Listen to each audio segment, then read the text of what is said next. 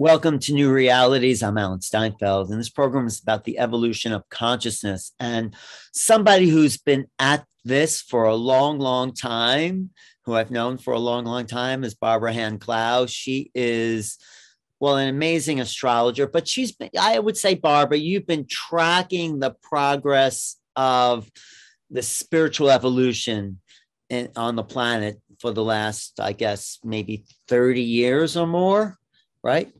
Actually, I've been tracking it for about 75 years. Okay. And I'm not 120. The reason I've been tracking it is because my Cherokee grandfather put me in charge of that task. And the main book about that particular part of my data is Catastrophobia, which is now called Awakening the Planetary Mind. So I've been literally tracking the progress of the planetary evolution since I was 4 or 5 years old, when my grandfather decided to train me. Well, you are so prolific. I mean, I have some of your books: Awakening the Planetary Mind, Astrology of the Rising Kundalini, Pleiadian Earth Energy Astrology, and the Revelations of the Ruby Crystal. Those are just a few that I have. But how many books have you written altogether? Right around 20. I haven't really kept track. And then I've gone through lots of revisions. So, because what would happen is I put out a data bank like Catastrophobia, which was the first version of Awakening the Planetary Mind. And then so many things immediately fell into line with really radical theories that I had published that actually come from Cherokee wisdom. And so I kept having to revise things. And so I switched to fiction 10 years ago. Like, the Ruby Crystal is the first book in the Revelations trilogy. It's Native American wisdom combined with astrology, though, because that's a big part of how you look at the world. Most Native teachers use astrology within varying degrees. I mean, all of us basically really believe in astrology. And so the only thing that's unusual about my astrological work is that I also did a lot of work in past life regression or hypnosis. And so for my graduate thesis, I did a comparison of Jungian psychoanalytic theory and past life regression under hypnosis. And the purpose of that was that Jungian psychotherapy is so expensive that I wanted to find out whether there was a way for people to get to that level of psychological depth with something that was less time consuming and therefore less expensive. And so in order to do my master's thesis, I had to do 100 sessions under hypnosis into my own past lives. Wow. So once I did that, of course, I ran into being an astrologer over and over and over again. So I definitely have some techniques in my astrological work that are coming from very, very ancient wisdom just because of past life recovery. But otherwise, I'm pretty much a conventional doctrinaire astrologer, except that I'm not doing, haven't been doing readings for years because of the level of research. I'm more a research astrologer, historical research astrologer. But what's your approach? Is it, some people are Uranian, some people are different aspects they focus on, you know, asteroids. Is there a particular focus of your astrology that you looked at when you look at astrology? I use all of those techniques as part of what I do, but I always start with the nodes of the moon in order to determine what this person's soul has chosen in this lifetime. Like, why did they come here this time? So I start with trying to figure out why they're here right now and try to get a sense of the background data they have from their past lives. And then I go into a reading on a more or less conventional basis. I love all the stuff you're doing, and no one's ever really talked about the rising Kundalini and astrology like you have. So yeah, that's an original theory. Yeah, and the basis of astrology and the rising of Kundalini is that Uranus opposition triggers Kundalini rising to, in varying degrees, not necessarily total, but at least some, in all people. And this goes counter to Eastern wisdom. It goes counter to all kinds of things, that everybody gets this Kundalini rising. But I just kept finding out that's what was happening to my clients. And I also was finding that they were having a really hard time when they were rolling along in a more or less ordinary conventional life. And all of a sudden, blammo, And so that's an entirely original theory, which has now been adopted. I published that, I think, I can't remember. This astrology book was, it says copyright 1991. This. Yeah, there you go, way back in 1991. So that's more than 30 years now. And what has happened is almost all astrologers are using that as part of their astrological analysis. And I've never heard anybody attribute it to me. It was one of those things that was so obvious that once I noticed it and then started showing how it worked, everyone went, oh yeah, and they forgot who invented it. Well, I'm going to do a Kundalini conference at some point. I'll invite you on there, but oh, let me come. Yeah, no, definitely. I want you to come to a bunch of conferences I'm doing. It's time for you to come out because you've been around so long and you know everyone, but you haven't been, well, I haven't seen you at the expos and all these conferences that come up. So I think it's time. Yeah, well, that would be lovely. And a lot of my work regarding being on, out there was sacred site work. So I've had 20 or 30 years of activating energies at global sacred sites.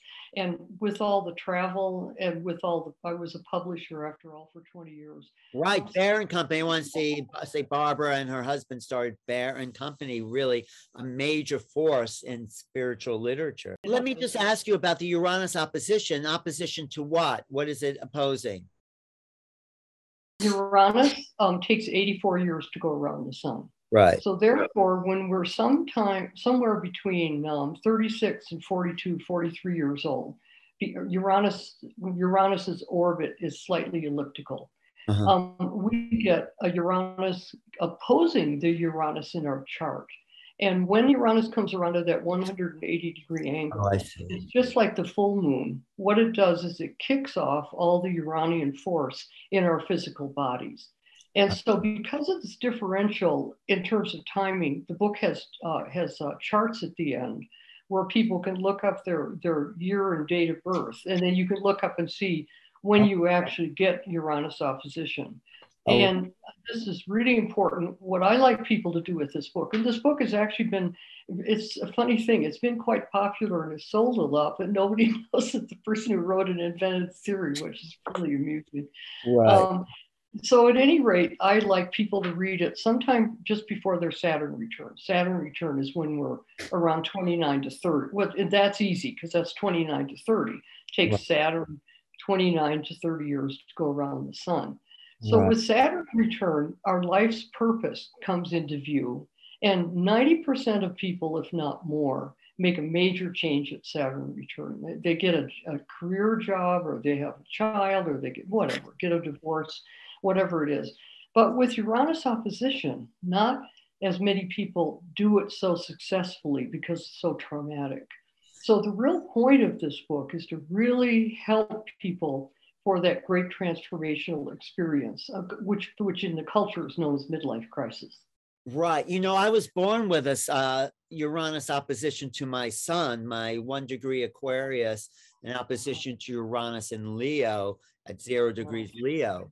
So that I think that birthed me in with a Kundalini awareness, actually, a kind of that's a really defining aspect.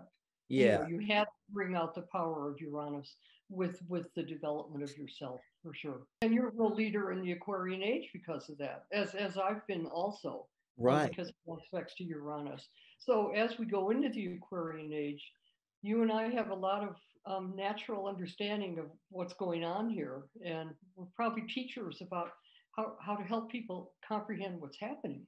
Well, have we entered, would you say the Aquarian Age began? I mean, of course, it's not one moment. It's like a sunrise, but what is the dates do you give for that?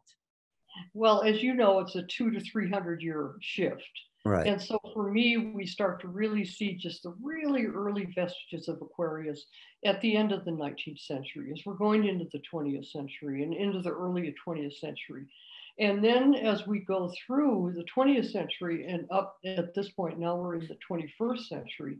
What I was looking for was, as you know, understanding astrology, a major shift in energy gets kicked off often by a series of aspects. It takes a whole series of aspects to awaken the consciousness of the change that's actually going on. I actually think that what really popped the cork and made it impossible for people to ignore the fact that change was going on is the end of the Mayan calendar, which is 2011, 2012. Yeah. And of course, there's all kinds of astrological aspects that we could pick out that also kicked it off, like Uranus square Pluto right after the Mayan calendar ended. But I really think that it's incredible that the Mayans had the capacity to call that date thousands of years ago. It's always really mystified me. Well, I think what was so important about that whole Mayan calendar, the harmonic convergence, you know, you knew Jose Arguelles, of course, and that whole thing he started with, going from the harmonic convergence in 87 and said these next 25 years will be the sort of recycling of time. And in 2012, we have a definitive movement towards the new age, whatever you want to call this, is what he kind of said. But I think what it did mostly was gear us towards a galactic understanding, because we were no longer just solar based, we were galactic based with the 2012 awareness. So yes, I think that's absolutely true. I think that shift to actually being sensitized to the influence of the galaxy just suddenly became very prominent, didn't it? Right. It was unavoidable. And that's why I like terms like the galactic Maya, because the Maya definitely are galactic teachers to us on planet Earth. And then there's also that issue of the photon band, which came through in the Pleiadian agenda. Other people have also talked about the photon band a lot. But that 25-year period that you're talking about is actually the period when our sun really went fully into the photon band. And then once we went fully into the photon band, that's our sun, then what happens is our planets, the planets are in and out as they're going around the sun. And so it took a number of years for also the whole solar system to be in the photon band, which we are at this time. And on your screen, you look like you're in the photon band. Is it too distracting? Well, I feel like I've been in the photon. No, I'm enjoying it because it's like, oh, I'm seeing all these photons, you know, photon light going off. Yeah, no, go ahead. I was just... Well, I was just going to say, and because of that quality of the photon band, which makes us multidimensional, this issue of 9 to 11 dimensions, which is how our brain actually functions. So many people just have no idea what's going on. And so I just spend most of my time just trying to help people just be on the earth and be grounded on the earth plane, because we're becoming multidimensional so fast that people just don't know where they are. We are becoming multidimensional. I mean, that's like sort of become a mainstream word, you know? Yeah. There's a new book out by some of the disclosure people. If you've been following the UFO disclosure drama that's unfolding since 2017, yeah. There's a book out called Skinwalkers at the Pentagon that just came out, which is talks about the government's investigations into what they call the paranormal, but really the existence of multidimensional realities is what they're looking at in a really mainstream way. Yeah, and I'd like to say skinwalkers. I love that term. A Navajo term. Yeah, is it a Navajo? But it's kind of a creepy term, isn't it? It's like a sort of. It's a creepy term in the past when people just didn't really realize something was going on, but there is something going on. Yeah, whether you like it or not. And the skinwalker term has to do with that sense of walking in other dimensions, which is not really a negative thing at all, but if people get broken open too quickly or too fast, or have no way of comprehending what's going on, then a term like that might feel like it's negative. It doesn't feel negative to me, but I can see. But let's talk about your work, because it's so important. And what's your latest book called? Revelations from the Source. Revelations from the Ruby Crystal. Revelations from the Aquarian Age is the second book. Came out in 2018. Right. And Revelation from the Source is just hitting Amazon and the stores now. What do you go to in that book? What is that book so important? Because I think it is. It's important to me because I achieved my lifetime goal. My lifetime goal always was to write a great novel. And it just been my goal that I never was able to pay. I wasn't able to pay attention to it until I was 70.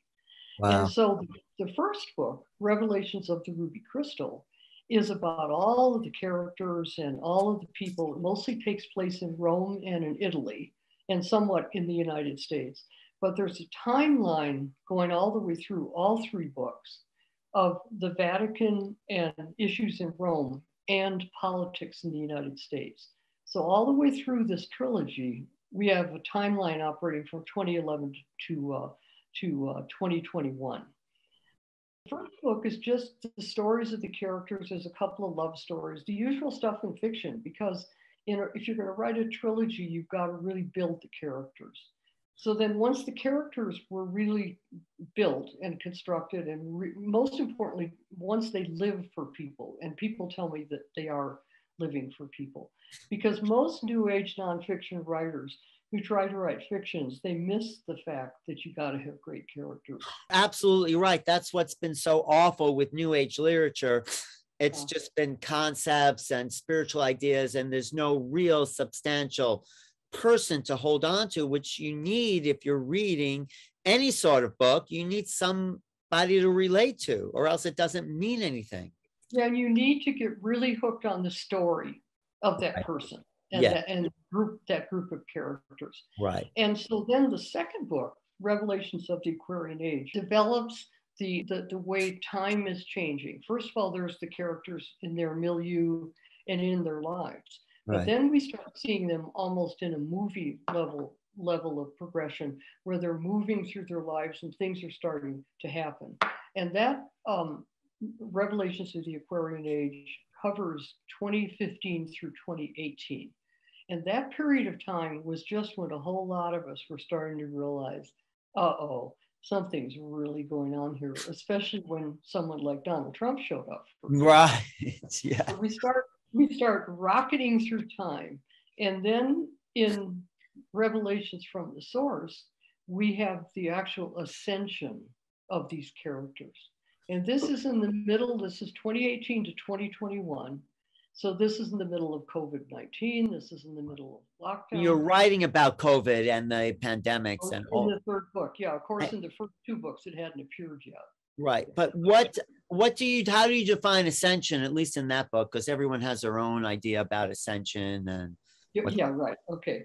What I do is these are characters, these are people that you know. This could be your best friend. These characters are so much more interesting than anybody else who was around me. I probably would have been willing to socialize with you, but I just couldn't stand talking and spending my time with people who weren't interested in astrology, weren't interested in cosmic issues, weren't interested in ascension. And when I say ascension, I mean taking themselves upward so that they are living their soul right in this lifetime. And that's what ascension is to me. Ascension is having your soul embodied in your lifetime and living from a soul perspective.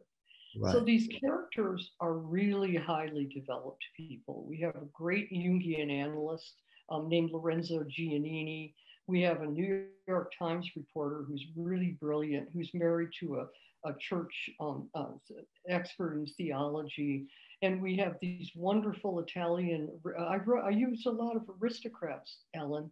And the reason I wrote about aristocrats in this trilogy was because often they have a tremendous amount of free time and can really pursue alchemy and development of the self.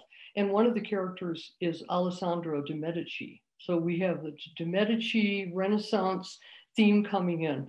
But the ascension in the third book has to do with all of the characters going to the highest level of consciousness. And it's a really amazing thing, because one of the characters, a guy named Armando Pierleoni, a painter, he was basically as satanic as you can get in the beginning in Ruby Crystal. But by the time we get to the third book, he has fallen in love, become a father, and become a really, really well-rounded person. And then he starts painting these incredible paintings that actually start causing people in Florence, where he's located. Yeah, he's in the Uffizi, he is actually showing people high levels of consciousness right in his paintings, almost like Salvador Dali. He's at a really high level. You have an idea of what those paintings actually look like, or you just describe them, but are there actually images that you see? You really came up with a good one. I think I put the worst task I could have ever put on one of my children.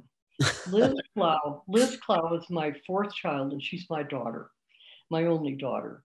And Liz Clow actually had to paint, she did illustrations for the book that show you what Armando was doing. And even she said, she doesn't paint his paintings. You could tell from the book that if you went to the Uffizi and saw one, it wouldn't be quite like the one that you see in the book. But right. Lizzie, I call her, right. Actually managed to paint at this level, at that level, this really high level of ascension consciousness. So in the third book is a rocket ship. And I think most importantly, it shows great people dealing with reality once the lockdown set in. If anybody really wants to know what I actually think is going on here with the virus, read this book. There needs to be another book, obviously, right? Because we're just in the middle of this whole passageway into something else unknown. I don't know what's going to happen. I don't know whether I'll go back to nonfiction and write about, maybe I'll write about viruses. But what I'm trying to say is it's obvious what we have to do. And so that could be enough. Right, right. But I just want to ask you about characters, because I was a literature major. And were they coming to you as real beings? Were they coming out of your mind? Were they people you based it on people you know? Where did you get these, you know, very alive characters from? Well, as a literature major, do you love Anthony Trollope? Well, I haven't studied. I studied a lot of James Joyce. So, okay, so a lot of James Joyce. Well, James Joyce will do too, but it just so happens that Anthony Trollope, who wrote 60 major works of unbelievable fiction, he actually got his characters the same way I did. Although I didn't know when they came. That I found out when I read, you know, an analysis of the way he wrote, I found out what happened to him. So what happened was in 2010, I decided to let nonfiction go, and I decided to write fiction. And I can assure you that my publisher was not happy. This is known as one of the deadliest moves that you could make in publishing. And I was an acquisitions editor for 20 years. Right. I never would have advised anybody to do what I was going to do, but I figured since I was 70, it was my time. So I went into my writing studio, which is filled with crystals and all sorts of magical objects. And I sat down and I said, okay, I'm going to write fiction. How am I going to do this? Immediately, the Pleiadians came in, like they usually do. And they're just my muse. They're my guides. Sometimes I think the Pleiadians are my higher self. Doesn't matter what they are. They said, get out a yellow pad and a pen and start writing. They gave me the names and the ages and the profession and the background and the family structure of all of the characters except one. And this book covers three generations. We have grandparents, we have young to medium age adults, and we even have some grandchildren. So it's a fairly characters. It's a fairly complex structure, but because it's only a few families, most people don't find, you know, some books like that just drive me crazy. But this one is actually written in such a way that it's very understandable. And so there I was 3 hours later with a couple of legal pads filled with all the writing. I went into the kitchen. My husband was in the kitchen cooking lunch. And I said, guess what just happened? And I described the characters to him and told him what was happening. And he did the most amazing thing, Alan, because it's the first time he's ever done it. Jared never liked the stuff that I could write, that I was writing. He couldn't figure out what I was talking about. Jerry was Mr. Bear, El Presidente Bear and Company. And he ran the company, and he was more or less a businessman with a lot of, he's an Aquarian, and I'm an Aquarian, so we a lot of affinity. But he looked at me, he said, you have to write this. And I went, what? After, you know, I'm finished with some description of something, and he would say Chiron, or he'd say Kundalini. What are you talking about? And he just said, you have to do this. You have to tell the story. Right. And so that's how they came in. They came that way. And it turns out they're all fragments of me, of course. And in good fiction, the characters are always fragments of the writer. Or they may be dimensional beings that exist on some level that you're tapping into, right? I mean, that's also the possibility that these are somehow consciousnesses that you're picking up. I mean, like, for example, you're a multi-dimensional being living an Earth life, and so am I. So right. So then regarding that aspect of it, and I'm so glad you mentioned that. After I got the first maybe 20 chapters written, I reached a total impasse with Armando Pierleoni. Now, Armando Pierleoni at that point was a rakish Italian painter who was basically abusing every woman in sight, and etc. He was a really bad guy. And my daughter Lizzie had said, "Mom, I'm a really nice person, okay? I'm happily married. I'm a nice mom. I lead a nice life." But Lizzie said, "Forget all of that. Make him as bad as you can make him." So I did. But then I reached chapter 20 and I didn't know what the hell to do with him. And so then I had an amazing apparition. Lorenzo Giannini, the best Jungian analyst in Rome, and he's modeled after somebody, of course, appeared in the room and said, "I have been doing analysis with Armando for 10 years now, and I'm sick of him. And if you're going to ever figure this guy out, and if he's ever going to go to the next level, you're going to have to work with me." So all the way through the rest of the trilogy, Lorenzo Giannini, the analyst, is analyzing people, taking them into past lives, taking them into life between lives, taking them all the way through the levels of consciousness that we as humans can embody. And so the book is teaching about what all of us are capable of. All of us can do this. It's just a matter of whether you want to or not. So when in the finale of this third part, you bring them, all the characters, to this point of awakening, in a sense, right? You bring them, and do you feel that that's the potential that can happen to us as we kind of pass through this darker time? Yeah, you're putting that in a really interesting way, because there's some things about it I don't really understand.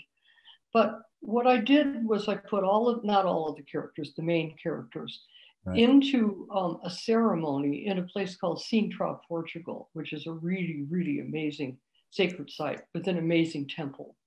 And what happens is those characters all go through a ceremony that I carried out globally on the Earth during this lifetime for 30 years, which is called a Pleiadian agenda activation. Because once the Pleiadian agenda came in, the only way I could really teach those levels was to take people into ceremony. So this book has an authentic, deep portrayal of that 9 to 11 dimensional ceremonial, it's a multi-dimensional contact. And so far, people reading it are telling me that they just go right into the ceremony and they do the ceremony. People are saying that, and it was terribly, terribly hard to write it, as you can imagine. In that ceremony, they reach a place of awakening. They reach a place of awakening with the central core of the Earth itself in relationship to the galaxy. It's in other words, any great ceremony that we conduct on Earth is an Earth awakening. So it's a real Earth awakening of consciousness. And then once that was done, then I realized I had achieved my goal. Now, remember what my goal was? To write a great novel. Right. Because the tricky thing about novels is to have the middle part not fall into the mud and have the final part of the book, especially a trilogy, pulling everything together. And so I achieved it at that point, but then I also had to write an afterword that would take us way beyond that ceremony and actually probably into the next few hundred years of consciousness. And that's what you do in the afterword to the book. Yeah, so there's a short afterword with Alessandro de Medici after that ceremony that puts this into context, because when you go, when you go to an amazing ceremony like that and you have an amazing experience, like, where does it fit in? And wow. So then I wondered what that fits into. Have you thought of making this into a film, a movie, selling the rights to that?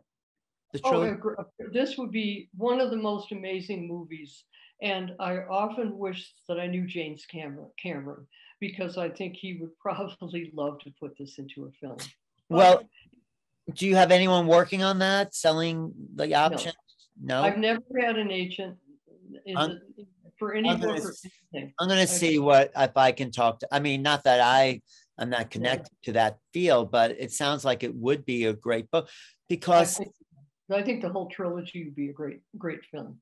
Because there's a lot of very poorly done spiritual movies out there that don't really, like you said about novels, they don't have a center. They may have, and they don't have the character development that is needed. And people mysteriously, and I won't make any accusations, but things appear a few years after one of my books come out that in film that are definitely like, what the bleak do I know in relationship to Alchemy of Nine Dimensions. Well, I was thinking of that film, which wasn't really a great film. It had great ideas, but it didn't have any real depth of characters. But the ideas. Happy to see somebody do something, you know. And then 2 years after Ruby Crystal is a major exposure of the depths of sexual abuse, priestly sexual abuse in the Catholic Church. Yeah, see that lightning bolt on the top of the Vatican? Yes. Yes. Did you know that when Ratzinger, Benedict XVI, stepped down, and they elected the moment that he stepped down, two big lightning bolts struck the Vatican. You know, I think I did see that. That was so. What do you think? Was that a negative thing? I don't know. It certainly indicated a lot of energy coming from somewhere pretty high up and going right through the Vatican. But that's a photograph. People were out there with their cameras, zooming. I mean, not zooming. Yeah, I saw a picture of that lightning striking the Vatican. It's on the cover of the book. Wow. Yeah. So I really went after priestly sexual abuse, then right 2 years after that. I'm trying to remember the name of this film. I'm probably not going to be able to. Oh, yeah, the one that was made. And yeah, I remember that film that you're talking about that was made in Hollywood about the abuse. And I wish I could remember the name, because it's a good movie. It's showing a priest and his life and all that, but it's exactly the same content as Ruby Crystal. So that's what's happened so far. I think people have been very inspired, and I honor them for it. I really don't believe that I own something. Do you know what I mean? I mean, I do my best to create something and describe it, but I don't think I own it.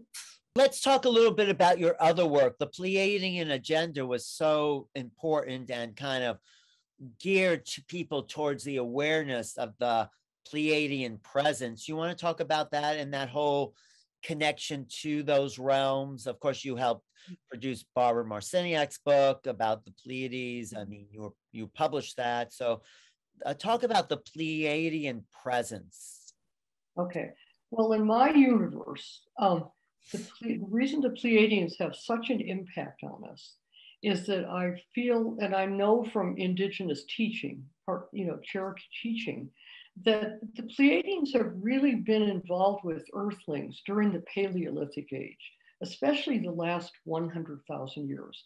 And this is the period of our evolution where we developed art and it began to show evidence for the soul in the human body. Right. And so the Pleiadians are very, very deep guides for us. I think they probably have visited here. It probably come here. I don't really know too much about that. I don't know what to say about that. You're much more of an expert than I am. Well, you're in touch with something. Maybe whether they're here or not, you're in touch with that level of consciousness. So you can talk about that. Yeah. And it's the Pleiadian level of consciousness has to do with the open heart, especially has to do with the care for the children.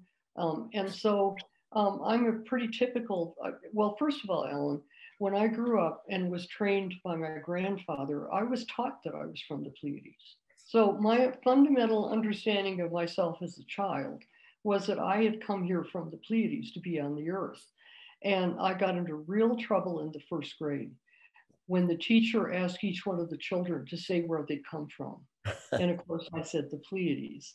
And that started my troubles that went all the way through school. Yeah, that was, I wish my grandfather told me not to say that, but he just taught me that's where I was from. And that's, I still feel, I feel as much on the Pleiades as I do here. So what's the Pleiadian agenda going back all those years you wrote that book? I mean, what would you say their agenda is for us Earthlings? Their agenda has definitely been to open us up to multidimensional consciousness and also to prepare us for the end of the Mayan calendar. So they had a really big job going on with us, and you can see it with all the Pleiadian channels through the 80s and 90s and up to the end of the Mayan calendar. And they're still present here and still involved here, but not like that movement, that incredible movement, just breakout of Pleiadian wisdom. Right. The 2012 movement towards a galactic awareness was that whole Pleiadian kind of framework, right? Would you say? But other extraterrestrial influences too, but certainly the Pleiadians are a very strong influence. What does the astrology look like planetarily? Where are we going as 21 to 2022 and beyond? And you also had other ET kind of aspects. So where do you feel like, I mean, I know you write about it in the afterword of the book, but what can you give us a little taste of where you think we're going? Yeah, I think the most important thing to imprint right now, and I really want to know if you agree with this, okay, is we've had three squares of Saturn and Uranus this year. The first one was like February, and then there was one in June. And the last one is Christmas Eve on December 24th. And in the book itself, I do cover quite a bit of astrology, by the way, in Source. I get into the transits in 2019, 2020, because of Saturn conjunct Pluto and because of the Capricorn transits. Saturn conjunct Pluto, is this the whole COVID crisis? Whatever the source of that was, that's up? Is that's the Saturn Pluto? That's covered in the book. Claudia Tagliati, the lover of the Jungian analyst, is a great astrologer. And of course, a fragment, naturally, fragment of me. Right. And so she was watching like a hawk in the latter part of Source for what was going to happen in January 2020. Because with astrology, we can predict when something is going to happen. We can predict the quality of that. So with Saturn conjunct Pluto in Capricorn, it had to do with a fundamental like completion of a long-term structural format on planet Earth. And then it had to do with something happening to break that whole structural format wide open. That's what we knew. And that's what Claudia knew. Right. So wait, those breaking it open was the Saturn Pluto. Is that what broke the structure open? Was the Pluto with Saturn? Right. Okay. Yeah. So right. January 14th, Saturn conjuncted Pluto, just when we got the reports on the early cases in Wuhan. So at that point, Claudia then knew, and I knew, and you probably knew also, that that was going to be the theme, that it was going to have to do with viruses and pandemics and global issues with public health and stuff like that. Then there's another thing to insert in here. The other thing that I watch really closely is when Saturn conjuncts Jupiter, every 20 years. And we astrologers all watch for Saturn conjunct Jupiter. And so with Saturn conjunct Jupiter, we have a thing called a trigon, which is every 20 years, which affects economics and politics. And war, there seems to be a war every 20 years too. I mean, would you say that's connected to that? Well, I would say that the last trigon, 2000, to 2020, I've always called that the Bush trigon. Right. Because George Bush got in and then took off with all the wars in the Middle East. Right. But as we go further into Aquarius, and the book really fleshes this out regarding why war is going to have to end during the age of Aquarius. And it has a lot of information about how we got stuck in war during the age of Aries, which is like 100 BC to 2200 BC. Right. And then the age of Pisces became wars for God for 2,000 years. In other words, instead of that Aryan war ending, it just got worse because then they attributed everything to Yahweh and God and blammo again. And it has to end during Aquarius. One thing we know is the ecology of our planet can't take it anymore. And everybody knows that, and we're going to have to find our way out of it. So the Bush trigon from 2000 to 2020 is the last trigon in Earth. In this case, it was in Taurus. And then once we get to the trigon that's covered in the book, so the trigon is a big deal in Source also, and Claudia's like watching to see what it means and all this kind of stuff. Then we're in air, and the trigon from 2020 to 2040 is an air trigon, when I think that war will be extremely decreased on this planet. And so now I'm calling this trigon, with this covered in Source, I'm calling it the virus trigon. Uh-huh. And that's another war. That is sort of a world war on another level. I mean, that... yeah, it's a world war on the second dimension, because in my system, first dimension is the center of the earth. Second dimension is the world of microbes and viruses below the crust of the earth. Then we're on the surface of the earth in 3D. So we're living on the surface on 3D. And the scientists have decided we're just going to eradicate all the viruses. And so they've come up with all these vaccines and all kinds of what they think are wonderful technologies. And right. We won't even go into it. We don't have to. I'm not an expert in it, so we'll just leave it alone. Okay. But I'm calling this trigon the virus trigon. 2020 to the 2040 decades, this score of time, will be that shift and more. And would you say? And the yeah. So let's go back to this year. Yeah. Which is okay. So get the Saturn conjunct Pluto in early 2020. Then we get the trigon at the end of 2020. And so you had this tremendous infusion of a whole new structural order that we don't see until we start living it out. So then we have 2021 this year. And this is the important message. The Saturn Aquarius squaring Uranus and Taurus. We had the first one in February. We had the second one in like August, and we're getting the third one right before Christmas. So that Saturn square Uranus is a structural tension between making a new structure and taking the whole structure and tearing it apart. It's a tremendously nervous energy of struggle between making a structure and then revolution and tearing it all to pieces. And so this is happening in Aquarius, though, the square Uranus in Aquarius. Yeah, Saturn's in Aquarius. Right. But Uranus is in Taurus. Right. So then if you look at it that way, Uranus is uncomfortable in Taurus. Uranus wants to break out and go. And Taurus wants steady, keep it cool, right? Right. Then with Saturn, Saturn is uncomfortable in Aquarius, because right. Saturn wants to make the structure and Aquarius wants to tear it up. Right. So this is the reason that 2021 has been horrible and uncomfortable, and everyone's uncomfortable. Yes. Everybody's uncomfortable. Anybody notice? But I think it's been more uncomfortable for us because it's been personally uncomfortable. Yes. We're experiencing Saturn square Uranus in our personal reality, in our personal level of creation.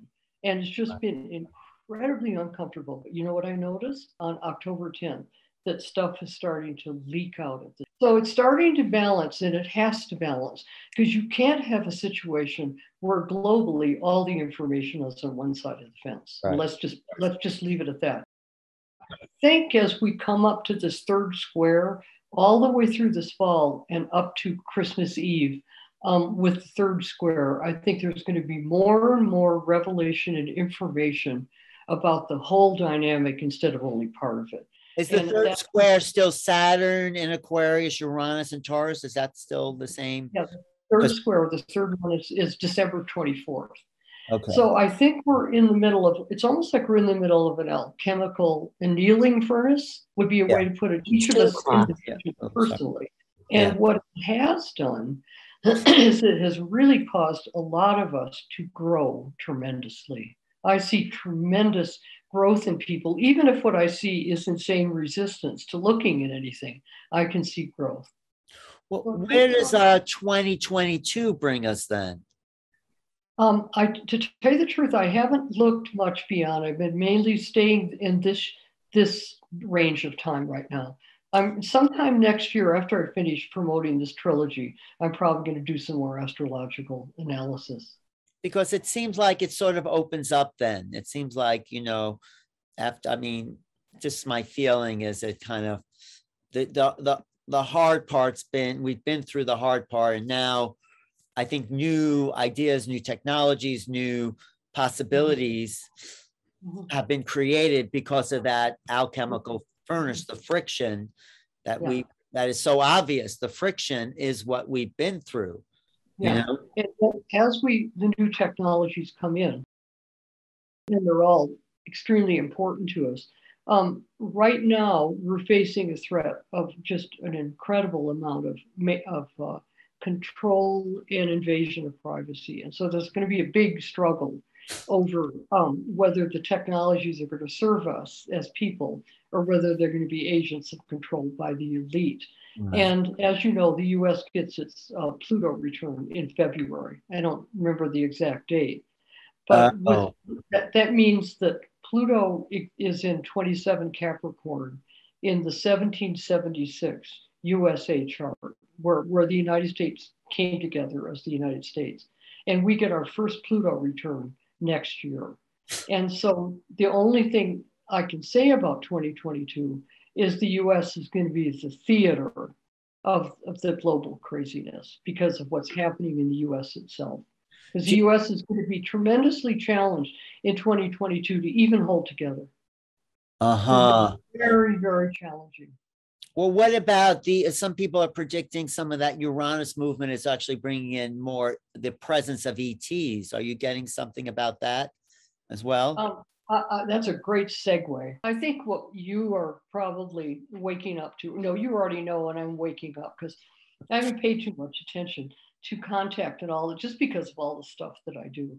But it's real clear to me that about 95% of what actually goes on in our economy and governments can actually be better understood by understanding extraterrestrial influence. And so I think in 2022 with that Pluto return, I'm looking forward to some revelations regarding extraterrestrial influence. And Alan, the most important one to me is the story of Serpo. And I don't know what you think about that story. I don't know, tell what story is this? The people when they went to that. Journey to Serpo. Right, where those people went and spent time on that planet. Some people say it was true. Other people say it wasn't true. I don't know if it was a true story. What do you think? That's what I was going to say. Len Kasten is the one who wrote the best book on Serpo, as far as I'm concerned, called Journey to Serpo. And I think what he tells us there is true. He goes through all of the actual facts about the journey and all the incredibly rich data bank of what was going on between filmmakers and Star Trek and Close Encounters. And he really does a beautiful job of showing how we've actually been shown what's really been going on for the last 20 or 30 years in film. And that filmmakers were actually given the data by the government, such as Spielberg. And so Close Encounters is a movie about the journey to Serpo. Oh, it is. Oh. Yeah. Oh, yeah. Oh, that's the ending of it. Yes, is about. Mm-hmm. But it was kind of a disastrous journey. You think it's easy to take what happened was supposedly under Eisenhower, supposedly 10 astronauts were selected because the Serpo people wanted to send a spaceship to the Earth in order to take them to Serpo so they could be on Serpo for 10 years. Right. So these 10 or 12 astronauts went there, and 3 of them died during the course of being there. And 2 of them decided to remain when it was time to come back. So supposedly there's 2 of them still living on Serpo. And then the rest of them got back and got their minds wiped at one of the military facilities. Now, Alan, if this is true, that our government was actually involved in training American citizens to be astronauts and take a journey to Serpo, we have the right to know about this. Well, that's just one of the things we have the right to know. There's a lot we have the right to know. And there's a huge thing beyond that, but actually being involved in sending our people, that's really hits core. I met Len Cast, and I wasn't sure if I believed everything he had to say, but we didn't talk about the journey. His information regarding all the other levels and Antarctica and bases on Mars and all is very dark. Yeah, I wasn't sure about the Mars stuff. Yeah, no, it's very dark. It's very dark. But the journey to Serpo is an entirely different, although in order to do that journey, our government would have had to have had these involvements with Mars and Antarctica. Right. It's all one piece, but it's the compelling nature of people can imagine a lot when they start to try to think of themselves as being one of those astronauts. But just separate from all that, what do you get about the ET agenda now and the Pleiadian agenda, like just psychically when you open up?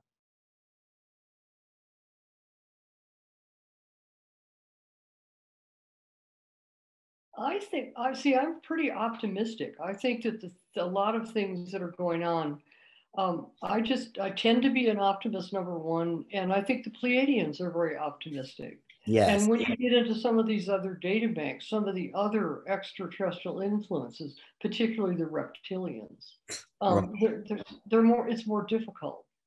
Well, my book is very optimistic, my Making Contact book. It's a very hopeful, in a way, it's a narrative. There it is. It's a narrative of sorts. It's a collection of essays, but I've tried to take the best in the field and kind of show the progression from looking at the phenomena from an external nuts and bolts to an internal consciousness level. So I have an essay. I have an essay by John Mack in there, a previously unpublished essay. John Mack is one of my favorites. I mean, in terms of helping us understand the psychological levels that go on with extraterrestrial issues. John Mack, his work has always been one of my favorites. Right, and Whitley Strieber has a chapter in there, and Linda Moulton Howe, who actually had just read a book about the Serpo expedition, she told me. And anyway, I'll send that to you, or we'll work on it. And I think this is all really great because I do think this is really opening up. Like I was amazed by Marco Rubio last year, just opening up the can of worms. And I've been watching, for example, you could say nothing happened, no disclosure happened. Well, I'll give you one example. It caused me to go back and read all of my extraterrestrial books, John Mack, et cetera, plus many more, just to rethink, like, what do I really think? And I think last year, a lot of people did a lot more thinking about this issue, including you writing a book. Right. And the book's done well because of the government exposure and the people in there. Daryl Anka wrote a chapter as himself. One of my favorites also. And I'll tell you, we're getting close to the end here, so I'll just tell a funny Daryl Anka story. Tell me. I was teaching with Daryl and like a bunch of people, Barbara Marcini, a bunch of New Age people. Because you're a channel yourself. I mean, you at a conference on Crete. And I didn't do very many channeling conferences. I've rarely channeled in public. I mostly just use it for my background data bank.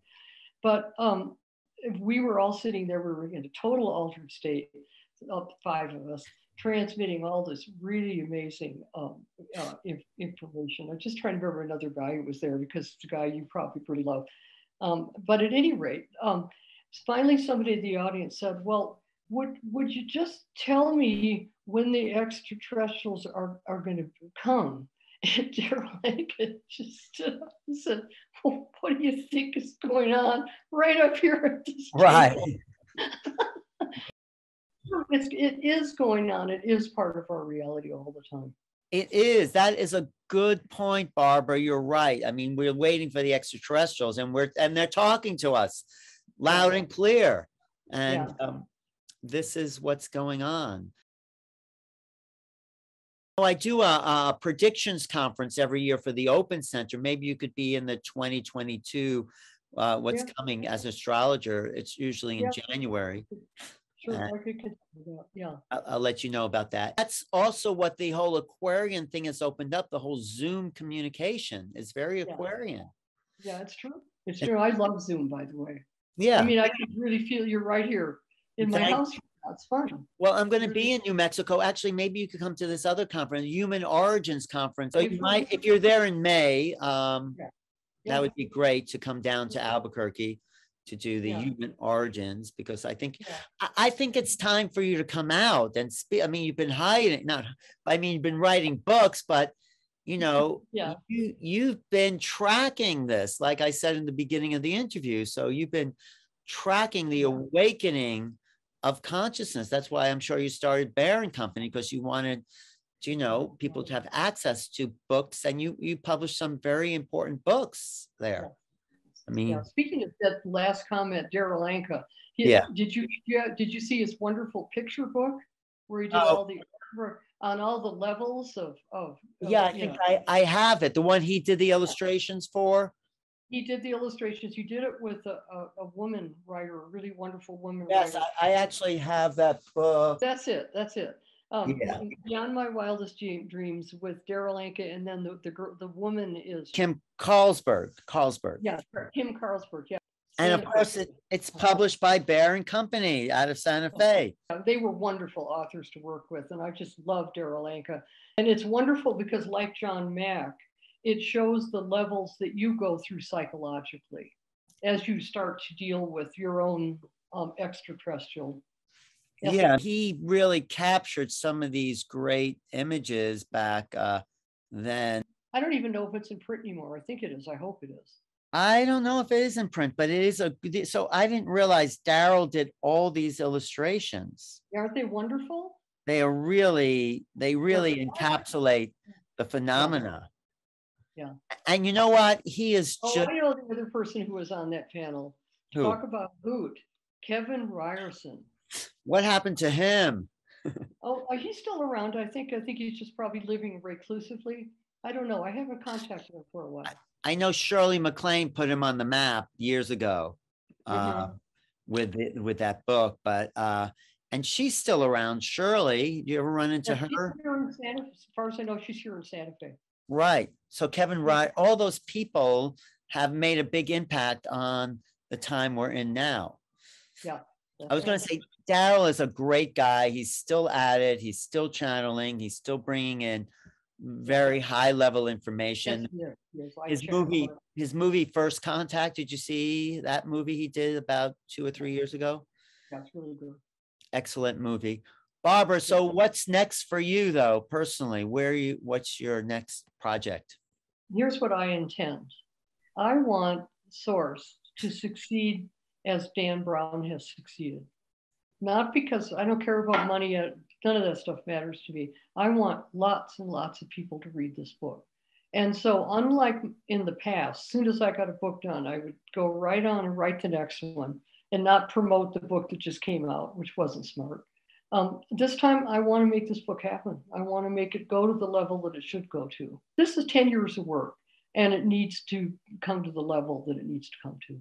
So I'll tell some other podcasters about you. And Are you doing? I am going to be doing astrology updates periodic. I've got 3 or 4 astrology shows that I do, and I'll make sure I let you know when I'm ready. What happens is I take a week or two to just master a body of material, because you know how complex astrology is. You can't do it. Well, on the level you're doing it, it's very deep, you know?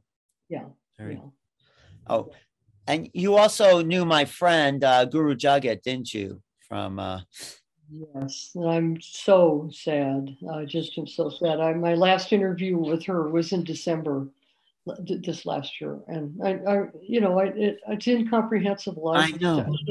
I don't understand how this could have happened. I don't either. She was another so vital, alive. I knew her since she was 19. Remarkable woman. Now she is working with us from the other side. You know, like I have an altar here for her that I'm working with here, because she's incredibly important. person. Well, I'll send you a medium reading about what she's doing. My friend did. But oh, I'd love to have. I've been talking to Barbara Hand Clow, the author of the new book, Revelations from the Source, Inner Traditions, Bear and Company. Get it. It's a very important book about the present and the future and the evolution of the kind of spiritual awakening we are undergoing at this moment in time. So, Barbara, how can people find you and reach you? My website is handclow2012.com. Great. And lots of people follow that. Your interview, for instance, will be on there. What I do is I just post interviews on it, do updates occasionally. And then, of course, my books are available all over the place and on Amazon. Thank you, Barbara, for all your, 70 years of work anyway.